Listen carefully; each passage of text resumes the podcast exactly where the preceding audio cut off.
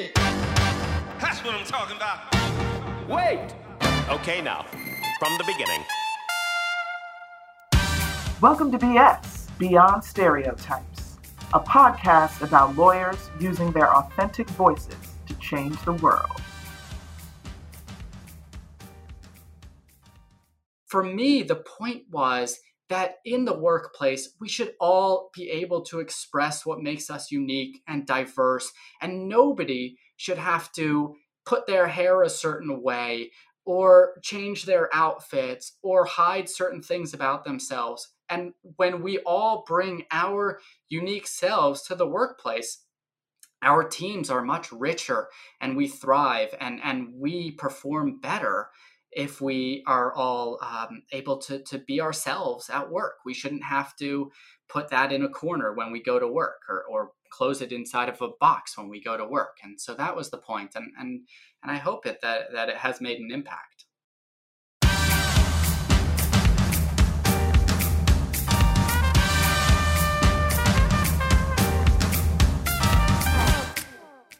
Welcome to BS, Beyond Stereotypes. I'm your host, Merle Vaughn. Here to BS with me today is Ellie Albrecht, whose story I find fascinating and who will no doubt inspire all of you to embrace your authenticity. Hi, Ellie. How are you doing? Hi, Merle. I am doing fantastic. Thank you for having me on, and thank you for all all the work you do on diversity and helping people be their better selves in the in, in this crazy legal industry. Um, and uh, I particularly enjoy your your podcast and your prior your prior uh, episodes. Well, good. I'm glad, um, and I'm so excited. I'm really excited to have you here. Um, I love it when I just kind of like cold reach out to people because I think they're interesting. And that's what I did with you. Before we get started, I'm going to uh, just give people a little bit of background and you can fill in if you want, or you can say, you know, that's enough. Stop, stop, that's enough. But, um, uh, just wanted to let people know that um, Ellie is in DC, um, that you are uh, a practicing uh, attorney in the corporate group at Gibson Dunn. Um, you specialize in mergers and acquisitions, um, and apparently love it. I did that for a while and and didn't, but I, but I get it. Um, you went to Georgetown, got, received your JD at Georgetown.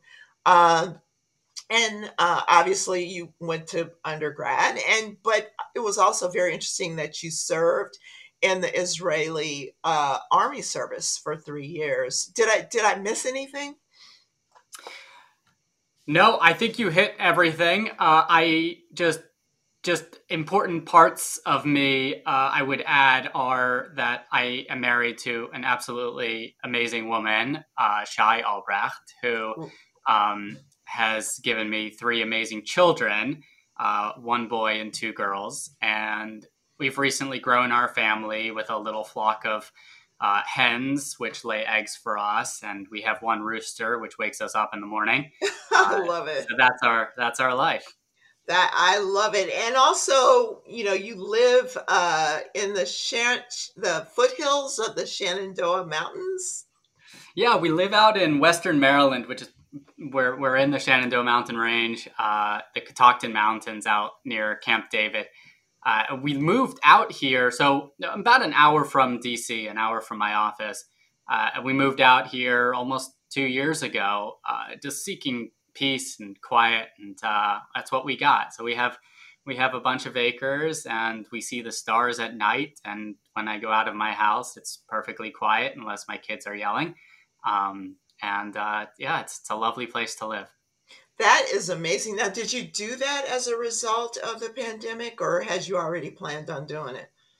It's a really good question. We uh, we uh, we started about we were in Baltimore, uh, and so we started looking for something along these lines in the you know, Baltimore area.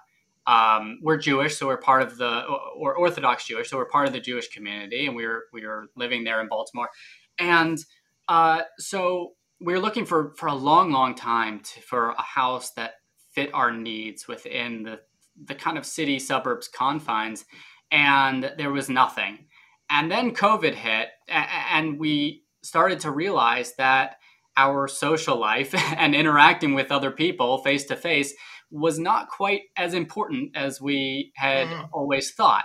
And mm-hmm. so we thought to ourselves, you know what? We could move out into the middle of nowhere and still live a, a fulfilling life and, you know, live an even more fulfilling life. And um, so that's what we did. So that was right at the beginning of, of COVID.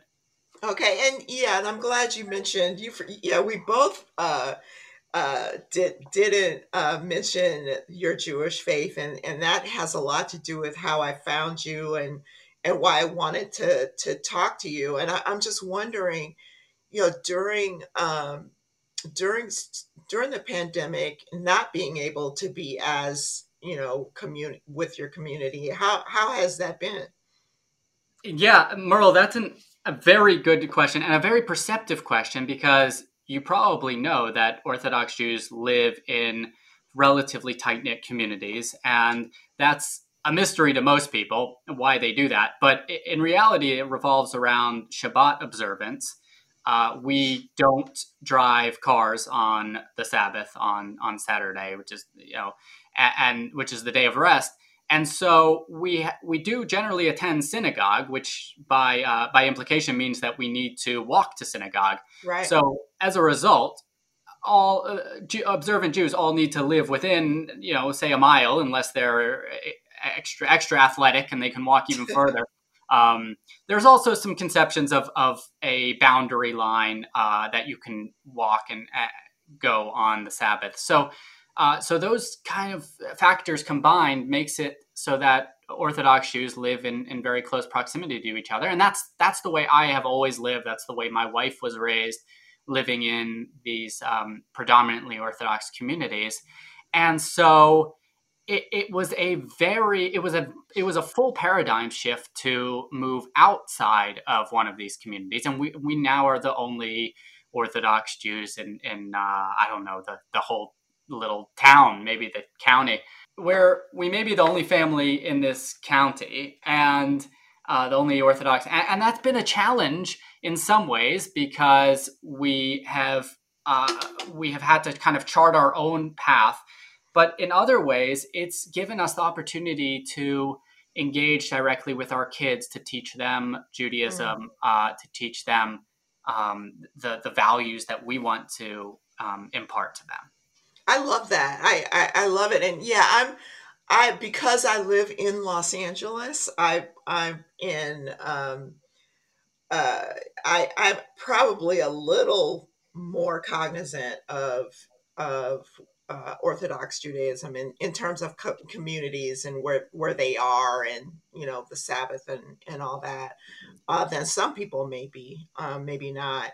Um, so, okay, I always ask people about their upbringing and their family and, you know, what their parents, if you're willing to talk about it, you know, how your family and your upbringing has uh, uh, really formed you to be who you are and what you're doing now. Do you do you feel comfortable talking about that? Yeah, sure, sure. That's that's an interesting question, uh, and and a very wide ranging question because uh, we're so formed by our upbringing. Um, so I uh, I was you know born to to uh, Orthodox Jewish parents. Uh, they were both uh, school teachers at one time. My mom. Um, ended up being a stay-at-home mom at, at one point. My dad um, my dad was a kindergarten teacher for I don't know like a hundred years until he just retired very recently. Um, and uh, raised with two brothers. I'm the middle child, uh, so um, you know I was uh, educated by my older brother as only an older brother can do, and.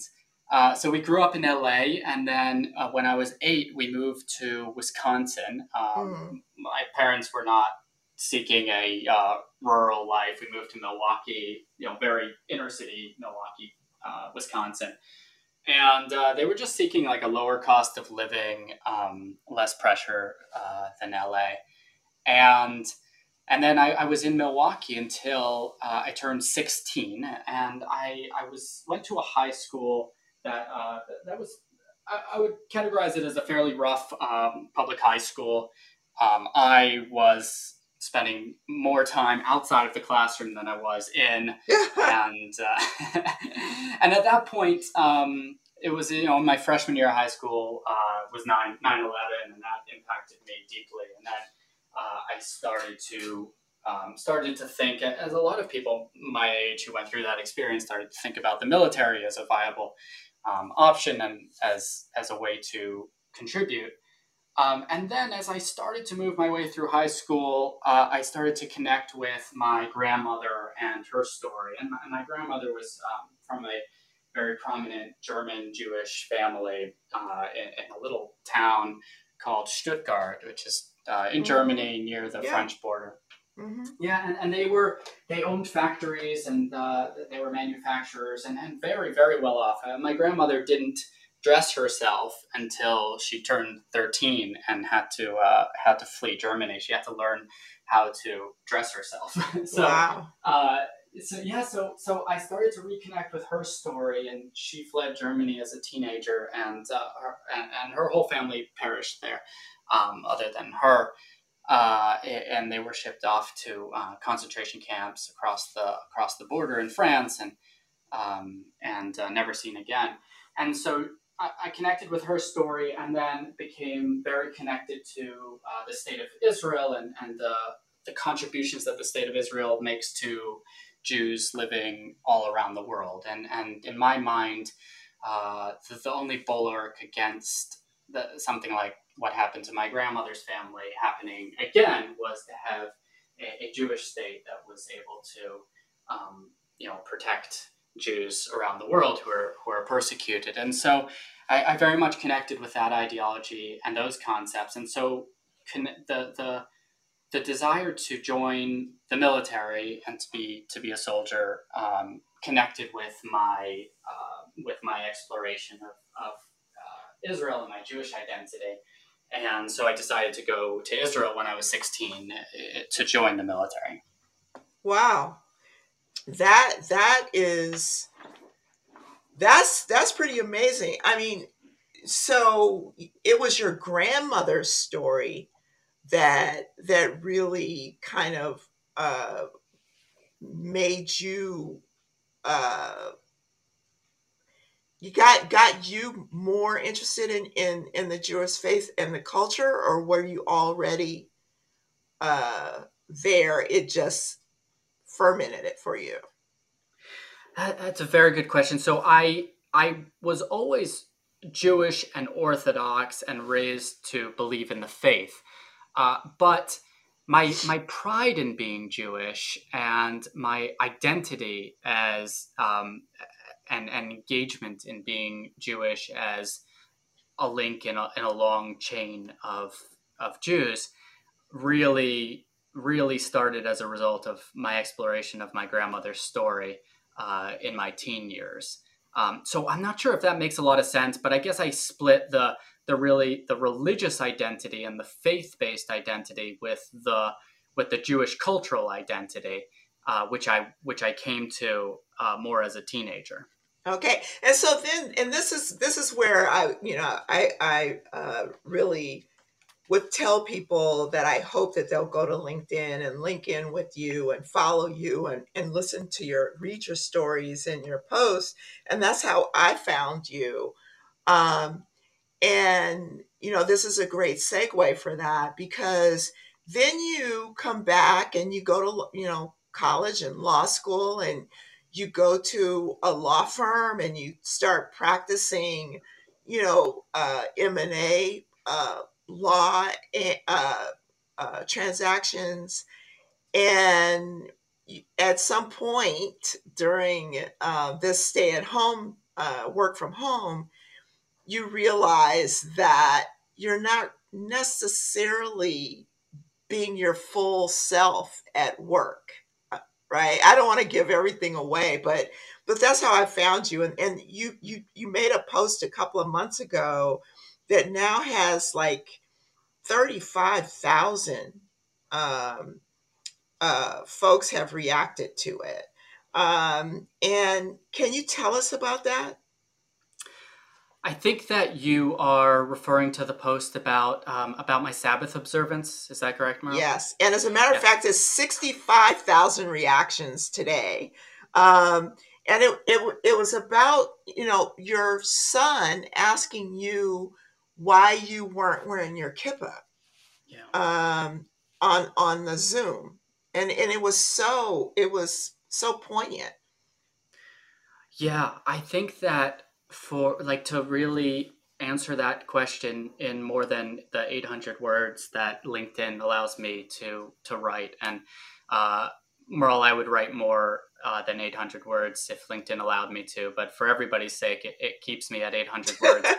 Uh, so, but I think that you have to go back to my first experience entering into the the non outside of the non Jewish community, which was my experience when I started attending high school, uh, where I was one of a few Jews uh, in my in my high school. It was a huge high school, thousands, you know, a few thousand people, I think, and uh, I was one of a handful of Jews and the only Orthodox Jew. And on day one, I started wearing, I, I wore my kippah, my yarmulke, to school, and uh, and and I, I knew I knew by wearing my kippah that I was different, and uh, I got a lot of comments on it, and not all were positive. Um, I I faced a lot of uh, uh, of negative anti-Semitism, ignorance, and I, I remember taking the city bus home one day and just and a group of people jumped me and started Oh. punching me and kicking me and uh, and and yelling anti-Jewish statements at me. And um, you know and I remember thinking to myself like is this worth it to keep my kippah on and to be openly Jewish? Uh, and I was I was pretty uh, ferocious but the the onslaught was difficult to handle as a young teen and so I found myself taking my kippah and, and putting it in my pocket when I went Mm. out um, out of the home. And as I started to become more connected to my Jewish identity, that that hiding of it and how I felt inside became more and more incongruous and difficult uh, and created friction in me which lasted for many years. I, I for many years didn't wear a kippah outside of the home. Uh, I didn't wear it when I went to college. Uh, I went to Johns Hopkins, and um, I, I remember, I remember walking through, uh, you know, you know, pr- protests, you know, and you know, pro pro, uh, you know, anti-Israel protests, which often, um, you know, on many college campuses bordered on anti-Semitism or or was overtly anti-Semitic. Um, obviously, protesting is, is perfectly legal and cool, and uh, I, I I support it 100%, um, i- unless it becomes abusive to, Right. to people of faith or, or any people um, of any diversity. So, uh, so then in undergrad, I didn't wear it, and yet I was very proud of being Jewish, but but didn't feel comfortable wearing my kippah and felt that it, it would cause people to view me differently from the professors to my classmates. Uh, and, and so then in law school as well, I didn't wear my kippah. And when I went to start interviewing, I was told by my mentors and friends there's absolutely no way that you should be wearing a kippah to interview uh, with big law firms. Like it's too easy to ding you in the interview process. They Mm. have too many applicants. Yes, nobody will ever say that they didn't hire you because of your kippah. However, um, it, it's too easy to to to reject you if you identify yourself as different and and observant.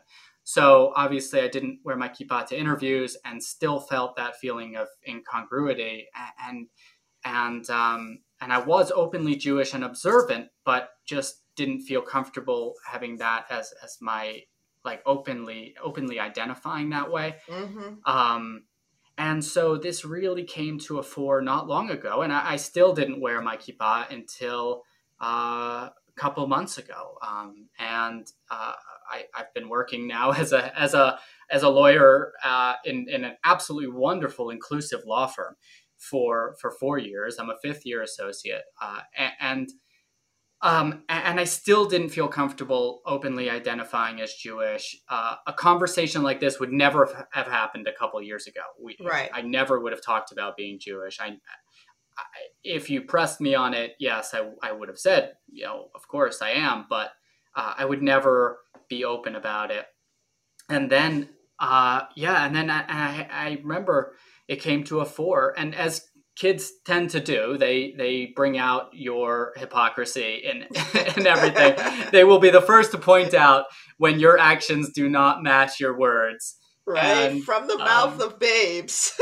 yep. Yeah, exactly, exactly. And you know, I tell him all the time, go put your kippah on. You know, be proud of being Jewish. Identify. You know, we we we are we are people of values and ethics, and that's something you should be proud of. And you know, you should hold yourself to a high standard at all times. And then uh, I jump on a Zoom call and I pull my kippah off and uh, put it on the side of my desk. And uh, I got up one day and walked out of my office at home, and he says, "You know, that daddy." Where's your kippah? And I said to him, well, I, you know, I don't wear it when I when I work. And and he said, why? And I, I didn't have a good answer for him. I the only answer was, you know, just cowardice. Just I was just wow. not willing to. I just didn't want to face the negative, any potential negative ramifications of being identified as being Jewish, and and that's something I would be embarrassed to communicate to my eight year old son. That's definitely not a way that I should be living. So, um, right.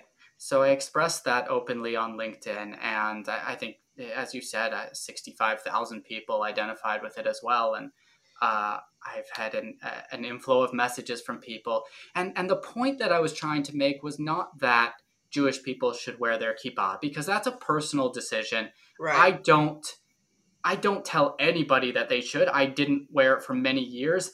We all have to make personal judgments about the impact on my career. Um, you know, there was a Jewish person in Pakistan who reached out to me and said, "Should I wear my kippah in Pakistan?" And I said, "Don't wear your kippah if it's going to hurt your security. If you're right. going to get, you know, hurt, don't do it. It's not right. a commandment; it's a custom. So, uh, so obviously, it's a personal decision, but."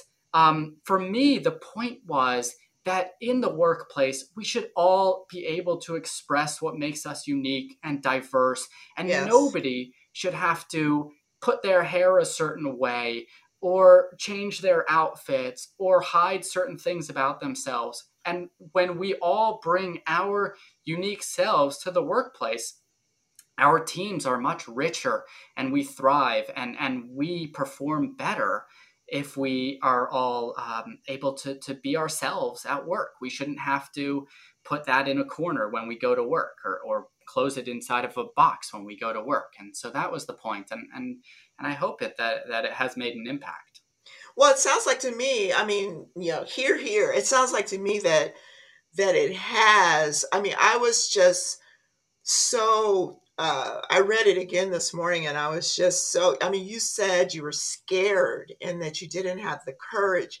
And, you know, those are, are, you know, having, you know, one of the things that you and I have in common is, you know, I went to a very rough high school. Also, I grew up in Compton. My, both my parents were school teachers um, who taught in the Compton School District. So I went to school in the Compton School District and was bullied. Um, uh, you know, I, I only never got kicked or anything, but I definitely did have one fight. And, you know, and I know that feeling of being frightened, phys- having physical fear, and it does form you um, as you as you mature. And, and and interestingly enough, one of the the reasons I wanted to go to law school is because I discovered that you could actually fight through words on paper as mm. opposed to physically, you know? And, you know, I know that you, I mean, you went to the military and you also teach, you know, some form of art, martial arts, and you, you're very um, committed to wrestling, I know. Um, so you and I definitely went in very different directions in that respect. But, you know, those, those experiences really kind of, I, I believe, you know, leads you to either embrace who you are, you know, f- you know, be uh, hide who you are, but you know, I, at some point, hopefully, we all come back around and decide that it's better to be who you are. Absolutely, Merle. I, I couldn't not have said it better. And I think we do share that experience of, of growing up in a rough environment and feeling that sense of, of insecurity and physical threat. And my children are growing up in a very different environment Yes. by design. I, I, you know, since I was a, a young, a young teen, I said to myself I would raise my children in, in a different environment Yep. than I was raised. And I Me think too. you're clearly committed to the same. yeah. Yes, yes, and Yeah, and I, I definitely said, yeah, I definitely said I would never put my daughter in a situation where I felt like she would be in physical fear. You know, there's there's so many other ways. You know, things can happen to you just walking across the street. You know, but to knowingly do that, um, I just couldn't. I couldn't do it to her. You know, I have these conversations. This is why I love this podcast. I have conversations with people I don't know. For some reason, I'm attracted to them. I feel like almost a familial uh, uh, relationship. And I have these conversations, and it only grows through the conversation. And that's how I'm feeling about you right now, Ellie. And I feel the same way, Merle. I think that we have so many shared experiences and perspectives. Um, it's it's really, I think, um, you know, I was talking to my son about uh, the Maslow's hierarchy of needs, and I actually posted about this a few months back um, in the in the context of how every moment with a child is really an, an educational opportunity, and specifically, dads should embrace their role as being professors to their children and imparting knowledge and um, uh, and and making them into uh, great adults. And it's not just the mom's job; it's not just the school's job, but it's a dad's job. And and when I got to the first rung, uh, I, I don't know if you know Maslow's hierarchy, but it's this psychological theory that it's it's it's a, a pyramid and each level you have to achieve each level of the pyramid before moving up higher and so the the first level of maslow's pyramid is um, physical safety Mhm. and um, in order to move up higher to the next level you need to have that physical safety and if you don't have it i really think it's it's difficult to um, to develop in in the way that you a child needs to develop and and just to bring it full circle to why we moved to the country uh, living in baltimore and uh, having to lock our doors you know at all times and having our cars broken into um, i think was um, was you know not i wouldn't say damaging to the children but just not the way a child should have to live. And uh, i love the idea of not having to lock our doors to Right. our house and leaving the keys in the car. Uh, it's you know and just feeling that sense of security um, i feel like is, is such a great way to grow up. And granted you know we have become the people we are because of our challenges. I don't think that we should try to hide them or or or brush them under the rug. We have become rich deep people because of our upbringing and because of the, the challenges and difficulties that we have wrestled with.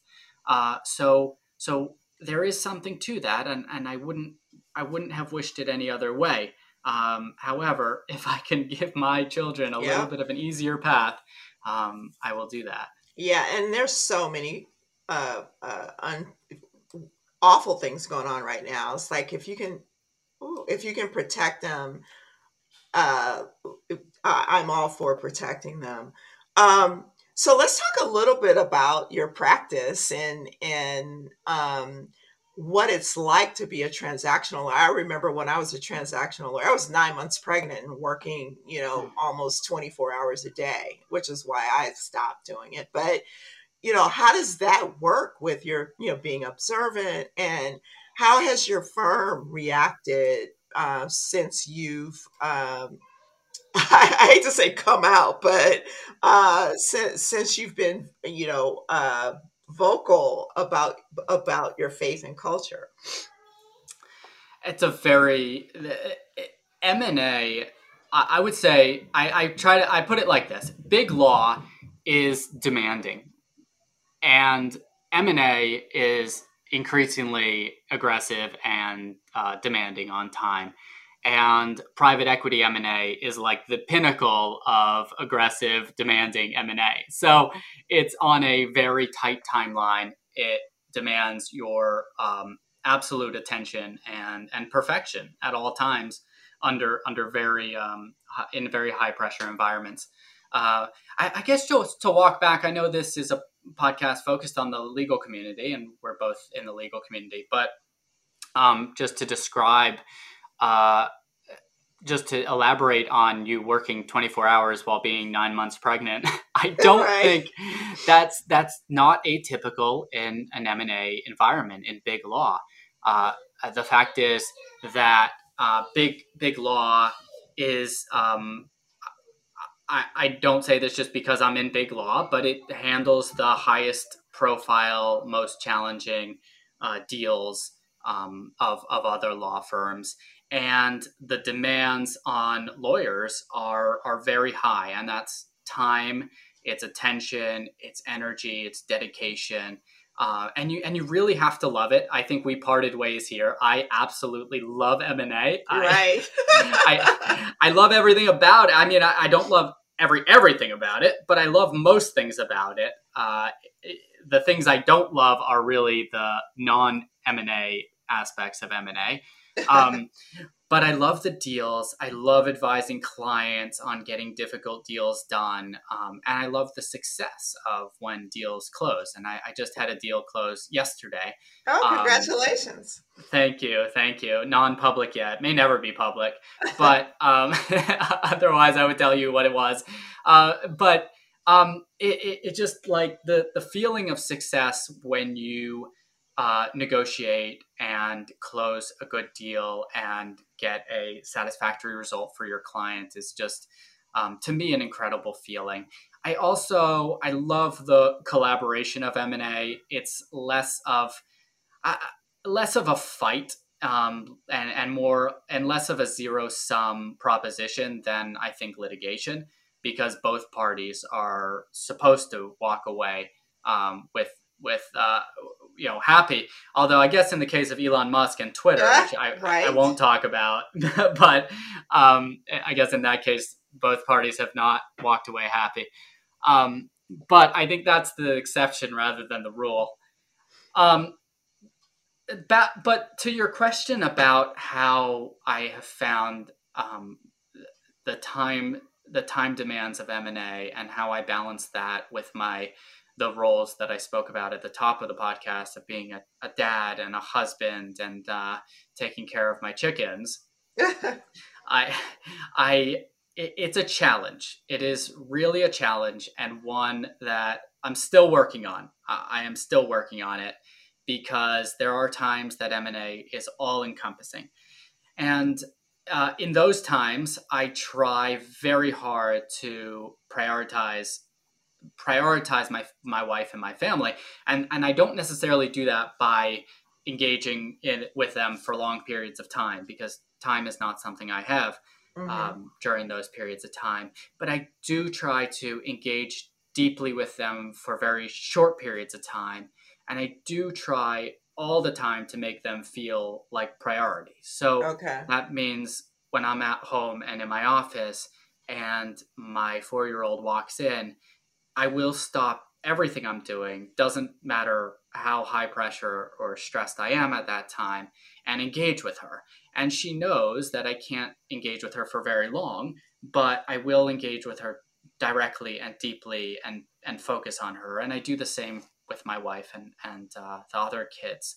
Um, and, and they know I that I guess this is a different topic, but they know they know and I think they feel supportive of what I'm doing. They know how much it means to me and they and I share with them what I'm doing and and and, and the challenges I'm facing and I talk to them openly sometimes about the difficulties and about the successes. Right. And I, I feel like they are under the tent with me and they share, you know, they're they're in the boat rowing in the same direction. Um, so that helps me. I cannot function as a human if I'm not deeply engaged with my family uh, at the same time as, as I'm succeeding at work. I just can't. If I feel right. distant from my family, then my brain is not functioning at the capacity it needs to function. I make mistakes at work. Um, don't tell anyone. Uh, but I. you just told a lot of people. but we all make yeah, mistakes. Nobody's I, I perfect, it. Ellie. I admit it. I admit it. Um, and uh, but so so that's that is what I do um, to maintain uh, both my deep connection with my work, which I care a lot about, and my connection with my family that I care um, at least as much, if not more, about. I so, think there was a final question as yeah, well. So yeah, so the question, yeah, about um, you know a lot of people, and the you know you know a lot of us uh, can't uh, keep it from folks how we're different, right? I mean, you just have to look at me and you know uh, that I'm I'm black, I'm a woman. Um, you only have to listen to me talk for a little while and know that you know I am authentically me. Um, and you either you know, and so I can't I cannot hide that at all. Um, you you know have a different situation and you you've kind of you've decided um, to to not uh, keep that keep it from people. And I, I'm just wondering how was that received at the firm, and what has the result of that been? Yes, and I think that um, you know credit goes to you, Merle, for really em- embracing your diversity and your uniquenesses and everyone else who tries to do that. I, I really, it takes a lot of courage.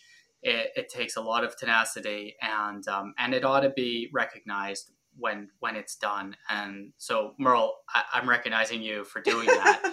Um, Thanks. It's amazing, and, and and I've since learned about covering and how people, even with diversities that show, can still try to cover and try to be less unique. And yes. um, and and I don't think that's the way to go. Um, uh, I since coming out since you uh, since you used the term coming out since coming out as somebody who really values being close to my family in big law and um, and somebody who values my faith and being Jewish and observing the Sabbath, uh, I have received overwhelmingly positive feedback from Yay people at my firm, people outside of my firm. Uh, the the the firm, my firm, I think is a very unique place that really uh, not only talks about dedicating efforts to diversities and accepting people for who they are, but but also takes concrete actions to do so. And one example of that was when I talked about observing the, the Sabbath, and this was a post um, uh, that I did, uh, uh, I don't know, four or five months ago.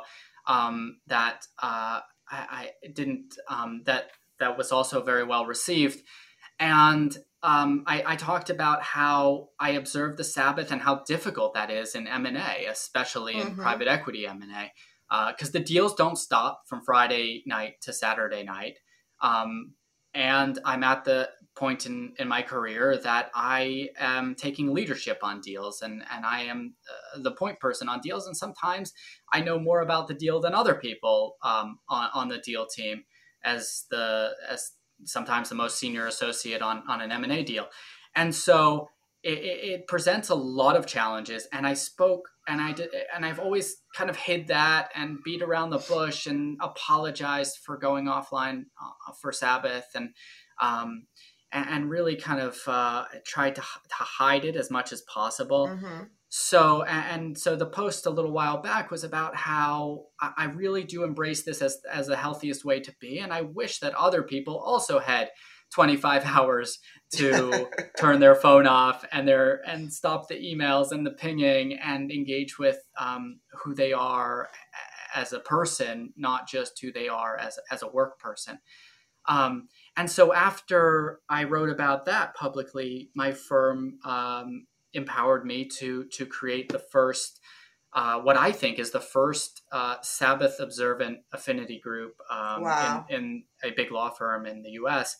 Um, and we did that under the diversity department. We we have an absolutely incredible diversity department um, that uh, a- that empowered us to create this affinity group, and um, and we had our first meeting, and partners who had been at the firm for many many years uh, talked about how meaningful it was to be able to be open about their Sabbath observance and how this is the first time in their career they've really felt fully accepted um, for their Sabbath observance. So I, I I'm at Gibson Dunn because I am absolutely um, the biggest fan of the firm. Um, the leadership is incredibly supportive. The partnerships are supportive. My colleagues are supportive, and um, I, I really don't don't. Uh, I, I think it's just a, a fantastic environment to to really be yourself while while succeeding at a, at a very high level. And obviously, the the the corporate department at Gibson Dunn, as well as the litigation department, um, speaks for the for itself as dealing with um, very high level, um, you know, very very intricate, high level, high high profile deals. Um, so so I'm very fortunate to be at at such a place. That's awesome. Um, so I mean, we're we're almost out of time. I I do want to ask you one last question, and I I wrote down a quote here um, that uh, is from one of your posts, and and you said, "Wear it, embrace it, ex- express it." For you, if not for you, uh, for your colleagues, and you know, I just I can't applaud that um, enough. Um, and so I want to ask you what other words of encouragement or advice do you have for folks, whether they're, you know, uh, uh, Jewish or otherwise, about embr- embracing your authentic self at, you know, at work um, and and otherwise? Well, thank you so much, Merle. I I have recently understood how powerful it is for us each as individuals to speak out and how much that empowers others. The the only advice I would give to somebody who really wants to feel their full, comfortable, genuine self at work is to just take that first step.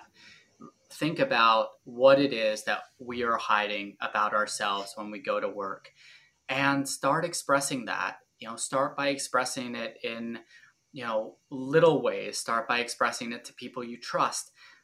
And then you'll see that it will snowball into one day. You will feel like much more of your true self at, at work. And i think the impact we have on others and the impact that others have on others it cannot be underestimated. Mhm. i you know us um, you know jewish people have uh, ha- have something that we're raised f- with from birth and it, it's sort of at, a, at the tip of our tongue at, at any moment which is that we're meant to be a light unto the nations. We're meant to be a moral compass and we're meant to impact the world in a positive way.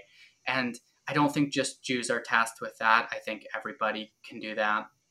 But i do think that in small ways this this spreading effect of being able to express yourself and then others being able to express their self will lead to um, to the to the betterment of the world, which we call uh, tikkun olam, which is which is the the the um, you know achieving a, a much more healthy environment for us all to live in.